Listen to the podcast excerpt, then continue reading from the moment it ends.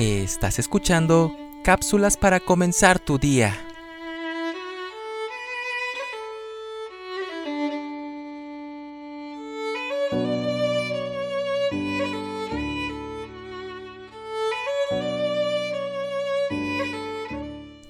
En cierta ocasión, un ambicioso joven entrevistó a un famoso millonario.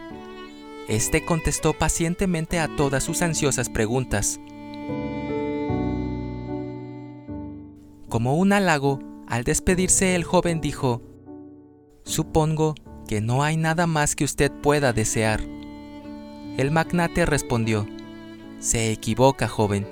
Quisiera tener un poco más de cada cosa.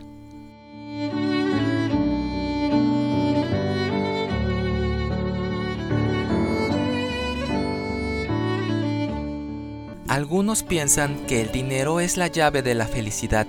Si así fuera, entonces solo el rico sería feliz y el pobre siempre sería desdichado. Sabemos que esto no es así.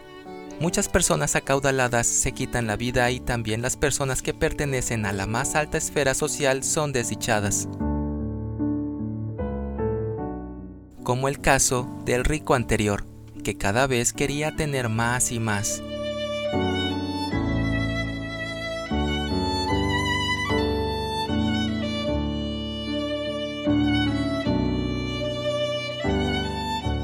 Pero entonces, ¿qué es la felicidad?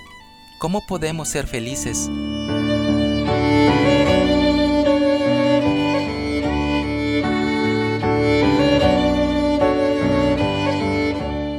La felicidad es un estado de ánimo. El hombre feliz es aquel que tiene paz en la mente y en el corazón, y esto no puede conseguirse a través del dinero.